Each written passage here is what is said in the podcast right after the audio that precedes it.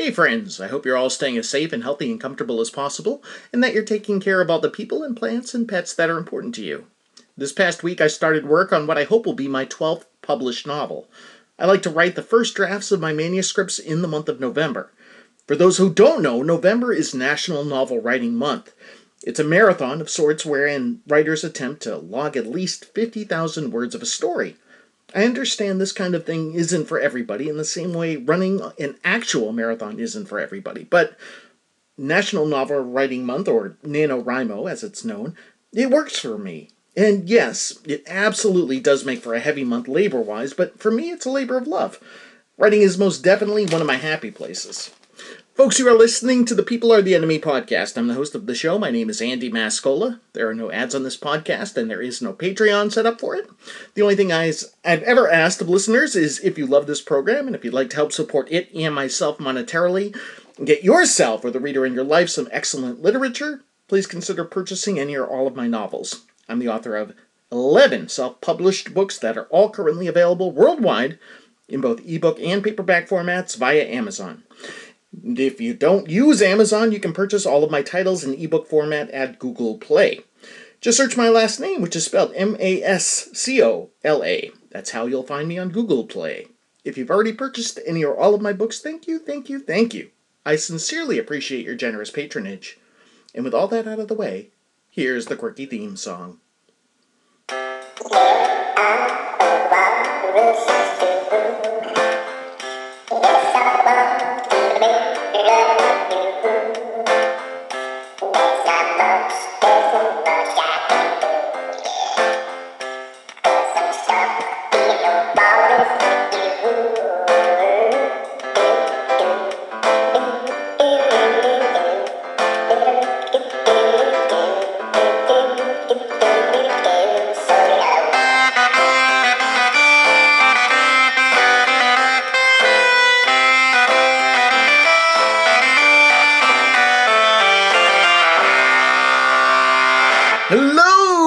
Are the Enemy listeners. This is episode 305 of the People Are the Enemy podcast. Thank you so much for checking it out. Here we go.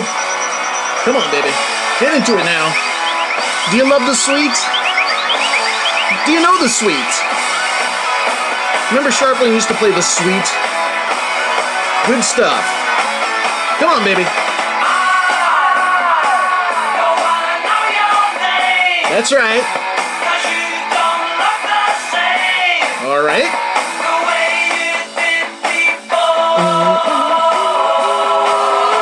Mm, on.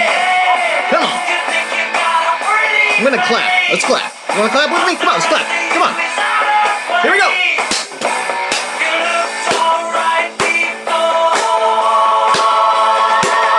Yeah. All right. You gonna take it down now?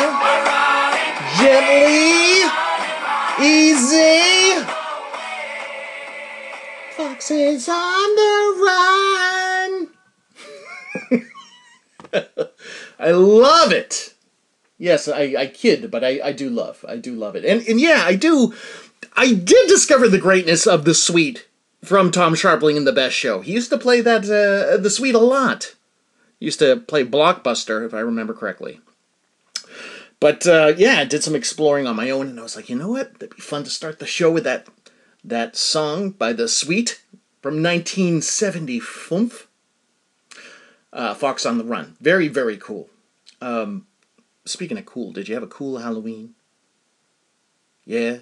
I, I tell you, I've never seen as many kids dressed up as I did this year. And I don't mean as many trick or treaters. I'm, I'm saying that every kid that came to my door this year was dressed. And it was cool, man. I was like, these kids went all out. Four boys that looked like to be like middle school boys. like two of them were dressed like cops, like one like an old school cop. The other looked like maybe like a SWAT agent or something like that.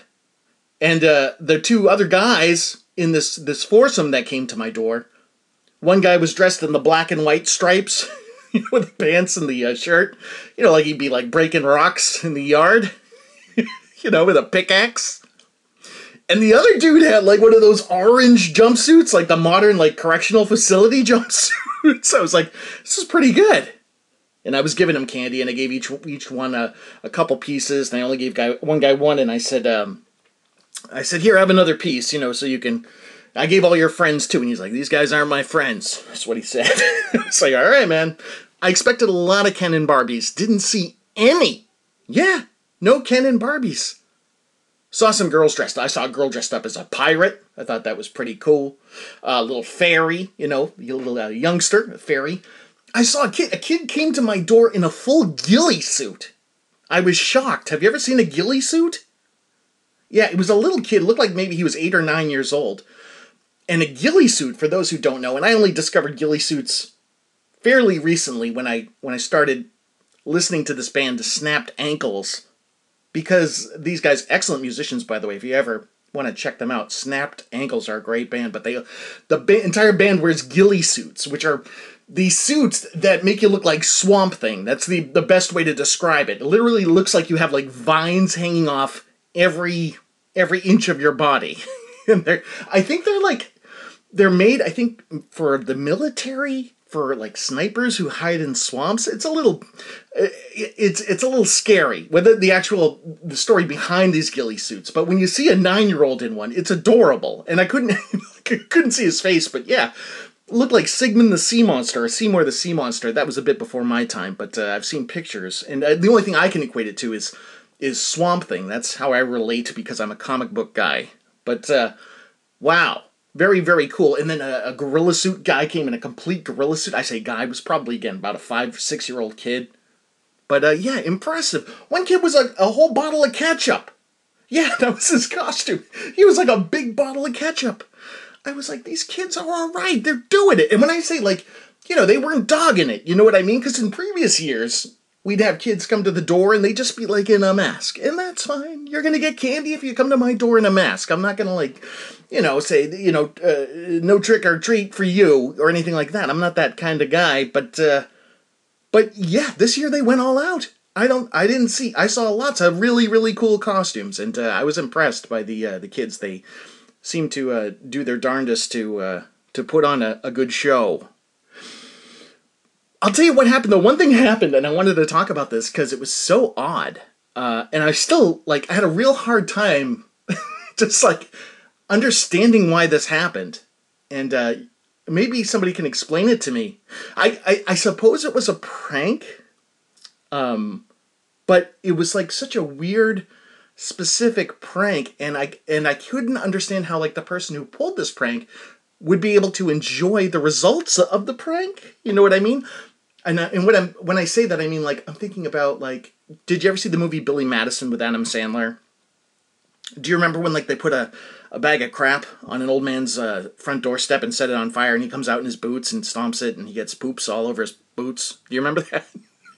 and of course, like Adam Sandler and his buddies are giggling, or you know, just behind a bush or something like that that that's that's what I mean. Okay, the prank was not like that at all. It wasn't it wasn't even like mean, really. It was it was more weird. Um, but it happened to me at my house, and what it was was like we had um, some people come to the door and and uh, trick or treaters and got candy, and then they moved on, and then it was quiet for a while, and my wife said, "I think, Andy, I think somebody's at the door," and I said, "Okay, let me go check," and I opened the door and I see a mother there with her daughter who was dressed as like a like a princess or a fairy princess or something, and she was crawling up the steps and uh, reaching toward a pumpkin that that was a like basket style plastic pumpkin with a sign on it that was had been placed on the top of my steps.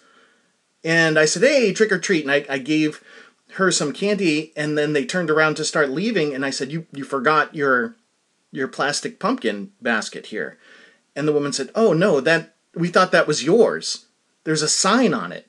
So, I look inside the plastic pumpkin first of all, and it's filled with breadsticks. Like nothing gross, just literally like breadsticks and some slices of bread.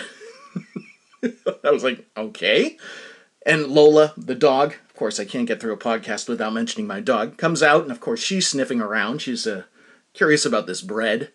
and I look at the front of the pumpkin, and somebody has taped a sign to it, whoever put it there, I assume, that says, uh, please only take one.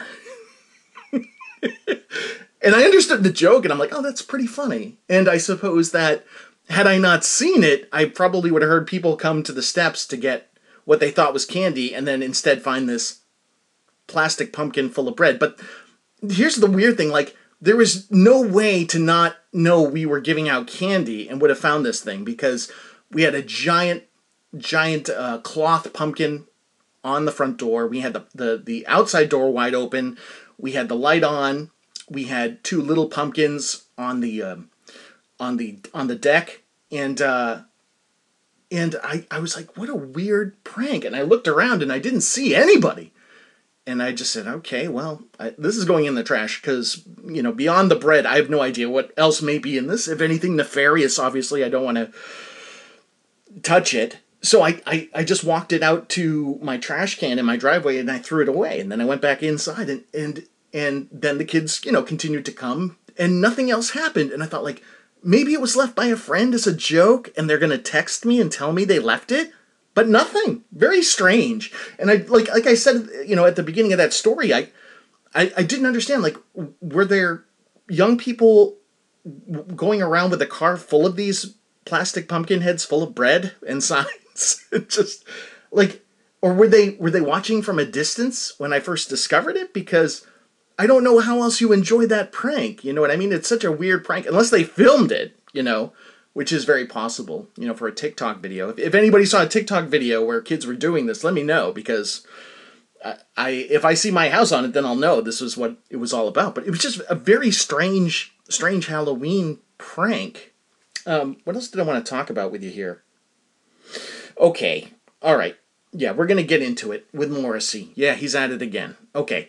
Morrissey, you know, if, uh, for folks who don't know, Morrissey was the lead singer of a band called The Smiths in the 80s. My favorite British band of all time.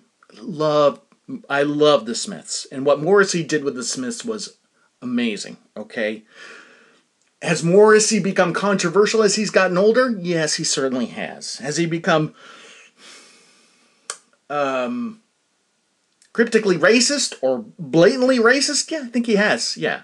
If you're making fun of somebody's uh, ethnicity and their accent, I think you're a racist. Okay.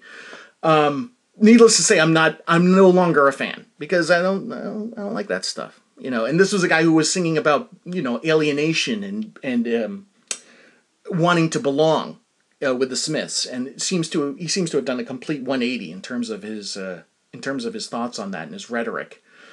And uh, I thought this was kind of interesting. He was promoting a tour that he's on called 40 Years of Morrissey. And when they say 40 Years of Morrissey, I, I assume they mean uh, since the Smiths, because their first album came out in 1983, and here we are in 2023.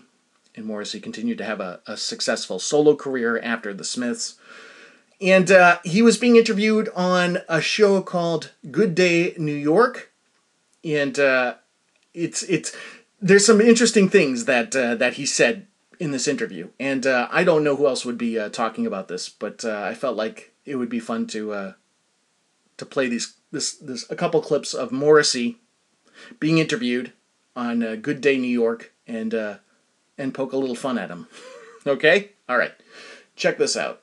Here he is. Here's Morrissey on Good Day New York collaborations. Let's talk about collaborations. Yeah. You did a little something on the new album. Can we talk about Miley Cyrus? Yeah. Will, will we hear that? Yeah. Oh no, she she she doesn't want to be on it now. Okay. I hope you can hear it. The volume seems very low, but um, the interviewer asked Morrissey about collaborations on this new album. When she says new album, this album was recorded in 2021, and it's now being uh, essentially held by Capitol Records, I believe, until Morrissey gives them money for it because uh, they don't want to have anything to do with him anymore. um, and for good reasons. Um, because uh, his rhetoric is kind of uh, hateful and terrible. Anyway, uh, supposedly, uh, Miley Cyrus performed a song with Morrissey uh, two years ago for this album, and now she does not, or her management does not want her on the album, or at least that's what uh, more Miley Cyrus's camp is telling Morrissey. Here's a little more.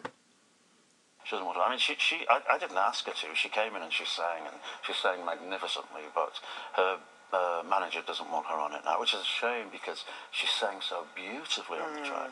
Maybe she'll think about it. I don't think so. Can we convince her? no, I don't think you can because Okay. it's been two years, and uh, I think she would have made up her mind by now. All right, so forget. Okay. the interviewer knows it's time to move on because he's playing with his pant cuff and not looking at her any longer. And I think she realizes it's a, a sore subject or at least uncomfortable. But yeah, I can understand Miley Cyrus associating herself with Morrissey at this time is not a good look for Miley Cyrus. Um, but uh, yeah, this is it, it gets a little more interesting at this point of the interview. I'm going to play a little bit more of it for you. Check this out. Here's uh, here's where she went with the uh, questioning next. Forget about Miley. Who else do we want to collaborate with? Uh, nobody. Nobody. No. Uh, all the people I've known, I've met, I've loved, I've wanted to meet, I've wanted to love. I've met them all and um, I've collaborated with a few people and that's great. I'm not saying it's the end of the road by any means, but right. in regards to that question, I- I'm quite satisfied. I'm very satisfied. I mean, this is not the last time we're going to see you in New York, is this, Morrissey? I don't think so unless I'm assassinated. Okay, what? I don't know if you caught that. But the interviewer asks, uh, This isn't the last time we're going to see you in New York, is it, Morrissey? And he says, I don't think so, unless I'm assassinated. Hello? What? it's a, it's a dark place to go. And also, uh, yeah, I don't, I don't think you're you're that important, pal. Really, at this point, um, not to people who would uh, do something like that anyway. All right, here we go. You're not. You're going to be fine. Do, I, do you think there's somebody after you? Should I know? Uh, I, there's a lot of people in the studio here right now. do I need to be concerned? You never can tell. You never can tell. No, I think people adore you and they love your music. Uh, are there any tickets? Well, I'm sure he still has fans, but uh, uh, again, I love the Smiths. I love a lot of early Morrissey, but uh, at this point, I am tapping out. I do, uh, but I do believe people can change. I've always said that. I was talking with my daughter about that yesterday. We were talking about uh, another controversial figure, Mr. Ariel Pink. And if you don't know, Ariel Pink was, of all places, showed up at, Jan- at J6, at January 6th at the Capitol. Yeah. Yeah, and uh, she was talking about my daughter was saying, you know, I really, I really loved some of the songs on this one album, and I said, look, I said, um, you own the album doesn't mean you can't play it. You know, it's not like you you've already. He's got his money from the album that you purchased. You know, but you know, seven, five, six, whatever, however many years ago it was.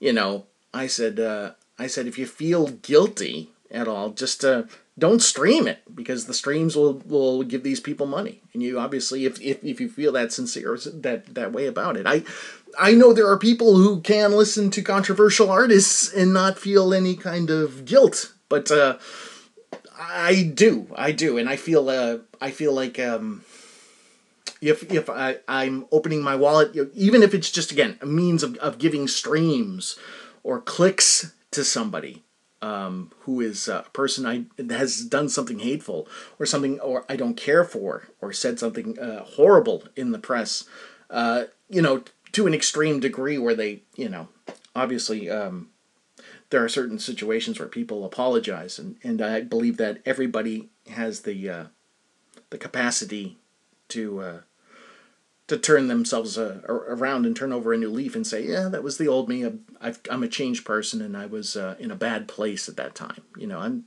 you know I believe people can change, and I and I hope people change. I would love Morrissey to change back, and when I say change back, I mean go back to that that guy I loved all those years ago. And uh, time will tell. Anyway, uh, I am going to hand things off to our friend, Rachel from Des Moines, and she is going to give you the chart chat. So without any further ado, take it away, Rachel. Thanks, Andy. Hello, and welcome back to Rachel's Chart Chat for another week. Thanks to everyone who listened last week, especially Tavy for sharing the ep and reinforcing the Smoke on the Water Kids in the Hall connection. Tavy also pointed out that that needlepoint great Rosey Grier came up in the Double Threat podcast too. Real Monday Show Synergy. Thanks to Jill, Sherry, Bob, Jeffrey, and Melinda for your comments as well. Today is the conclusion of the Freedom Rock series, and since we have reached the songs on the compilation that all top the Billboard Hot 100, in addition to the usual sources like Wikipedia and Billboard.lp.jp, I consulted the Billboard Book of Number One Hits, 5th edition by Fred Bronson. Hitting number one for one week on September 16th of 1972 is Black and White by Three Dog Night. The song was written by Earl Robinson and David Arkin, father of Alan, in 1955 to celebrate the school desegregation ruling in Brown v. Board of Ed in 54. The original had five verses and lyrics that more directly reference the Supreme Court ruling. The song was performed by artists like Pete Seeger, the co writer Robinson, and Sammy Davis Jr. The British reggae band Greyhound were the first to release Black and White as a commercial single, which was a number six hit in the UK. The American rock band Three Dog Night were on a European tour when they heard Greyhound's version on Dutch radio, and they knew it would be a hit immediately. They included it on their eighth album, Seven Separate Fools.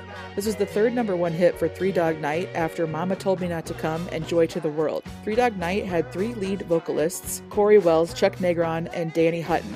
Uh, Hutton is still in the group, and he sang lead on Black and White, while Negron did the lead vocal on Joy to the World and Wells on Mama Told Me Not to Come. I think that's cool that each one got to have a number one hit. I think this is a great fit for the compilation because of the social issue it covers. Hitting a peak of number one for one week on March 24th of 1973 is Love Train by the O'Jays. This was the third single off of their sixth album and their first on the Philadelphia International label. The group had been active since 58, putting out records since 65, and having some success on the R&B and pop charts. They bounced around between different labels, and then they connected with the powerhouse songwriters and producers Gamble and Huff and got signed to their new label, and finally found success starting with the single Backstabbers, that was the number 3 pop and number 1 R&B, followed by 992 Arguments and then the smash Love Train. The song was written and produced by Gamble and Huff. The label's house band MFSB, known for their hit TSOP, backed up the O'Jays on the track.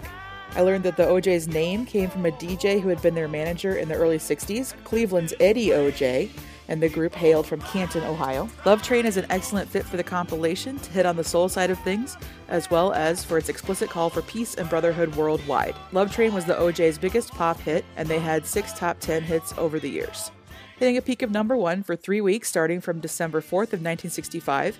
Making it the oldest hit on the compilation is Turn, Turn, Turn to Everything There Is a Season by the Byrds. This is the other openly religious song I alluded to in the discussion of Put Your Hand in the Hand. The lyrics are taken from the Book of Ecclesiastes in the King James Version of the Old Testament. Pete Seeger adapted the Bible passage and added the turn, turn, turn refrain, as well as I swear it's not too late after A Time for Peace. Seeger recorded a version in 62, as did a folk group, the Limeliters, but it was the Byrds version, with arrangement by Roger McGuinn, then going by Jim, that saw the greatest success. He had originally arranged the tune in a chamber folk style for a Judy Collins album, then in a more folk rock style for his own group. In the number one hits book, it says the Byrds first played around with the song on their tour bus, and that group member David Crosby added vocal harmonies to come up with their own version. This is one of two number ones for the Byrds, the other being Mr. Tambourine Man. Turn, Turn, Turn is a good fit for the compilation. It's very representative of the 60s and the peace movement. It's also closely associated with the Wonder Years, which had started in, in 88, probably around the time that this compilation ad was airing. Hitting a peak of number one for three weeks starting in August 29th of 70 is War by Edwin Starr. Edwin Starr was a singer-songwriter who worked in the soul, R&B, funk, disco, and psychedelic genres. He was from Nashville but raised in Cleveland. He served in the U.S. military in a European post. Starr became a Motown recording artist in 1966 when his old label Ric-Tic was bought out. In 1970, label mates The Temptations included the Norman Whitfield Barrett Strong composition War on their 12th album Psychedelic Shack there were calls from fans to release War as a single by The Temptations, but the label decided against it and it either gave the st- song to Starr or he requested it, depending on which you read, and they released that in a version that Whitfield reworked to better fit Edwin Starr's style. In addition to its number one status in the US, it also hit number one in Canada and top 10 around the world Ireland, Norway, UK, and West Germany. Starr remained popular in the UK for many years, with, with fans of the Northern Soul sound. He moved there in 1983. He had four top 40 US pop hits, but is best known for War. War was covered by many artists, notably Bruce Springsteen, and released on the Live 75 to 85 box set. The Wikipedia page for War shockingly doesn't mention its appearance in the Seinfeld ep with the Tolstoy gag. The song is also featured in The Simpsons and the Rush Hour movies. This is an A plus fit for the compilation and is seen as one of the most popular protest songs. Hitting a peak of number one for three weeks, starting on March 25th, 1972, is Horse with No Name by America. This one goes out to the news radio fans. America is a rock trio formed by Gerry Beckley, Dewey Bunnell, and Dan Peek, who met as children of U.S. Air Force service members stationed in London. They attended the London Central High School for American students in their same situation. Horse with No Name was the first single off of their self titled debut album, and it was the proverbial last minute addition to the record that becomes the hit. The song was also a number one hit in Canada and Finland and went top 10 in Australia, Ireland, New Zealand, and the UK. It actually hit charts in many of those lands before the US because they had become well known in the UK and Europe. The group's name was taken from an Americana brand jukebox in the mess hall and a desire not to be seen as Brits trying to sound American though the song faced more criticism for trying to sound Canadian. A Bunnell interview cites backlash that they received for copying CSNNY and specifically Neil Young. The lyrics have also been criticized by music writers, other artists, listeners, and stand up comedians. Randy Newman supposedly called it a song about a kid who thinks he's taken acid.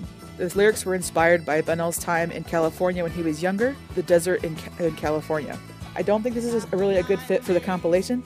It's a little bit odd compared to some of the other choices, but it may be there as a stand-in for the Crosby, Stills, Nash and Young songs they couldn't get.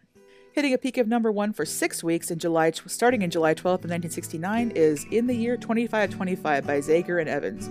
I want to say straight up, I think this song is very dark sided, but I will still report on it for you. In the Year 2525 is one of five Freedom Rock selections mentioned in the Book of Bad Songs. It earned distinction for generating, quote, the most intense hatred per voter. Horse with No Name also got a lot of votes for lyrics, and Signs was covered last week. Layla and Freebird made the book, but mainly for length. Back to the evil song at hand. Two Nebraskans, Denny Zager from Wymore and Rick Evans of Lincoln, met at Nebraska Wesleyan University, also in Lincoln, in 1962. They had a group called the Eccentrics until 65, then reunited as Zager and Evans in 1968. They re- rounded out the group with Mark Dalton on bass and drummer Dave Trupp, also both Nebraskans. In the Year 2525 was written in 64 but not recorded till 68. The full title, In the Year 2525 Exordium and Terminus, is off the album of the same name. They released it on the tr- their own Truth label, then it started gaining airplay in Lincoln and Omaha before they got signed to RCA Records and went national with it. It hit number one in the US and the UK, giving them the distinction of being the only act to hit number one on both sides of the pond with no further chart appearances in those two countries. Just because I don't like it doesn't mean it's a bad fit for Freedom Rock. It clearly struck a chord with audiences dealing with the fears of the time.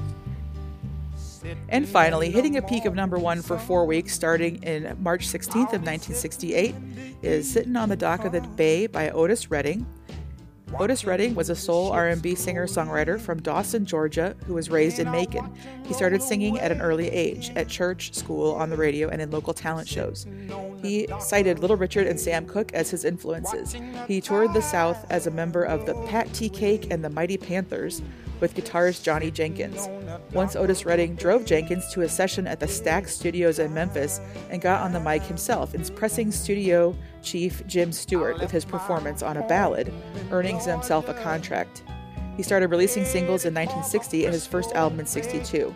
He found chart success on the pop and R&B sides. He performed at the famous Monterey Pop Festival in 1967 and then shortly after returned to the San Francisco Bay Area on tour with the Bar-Kays.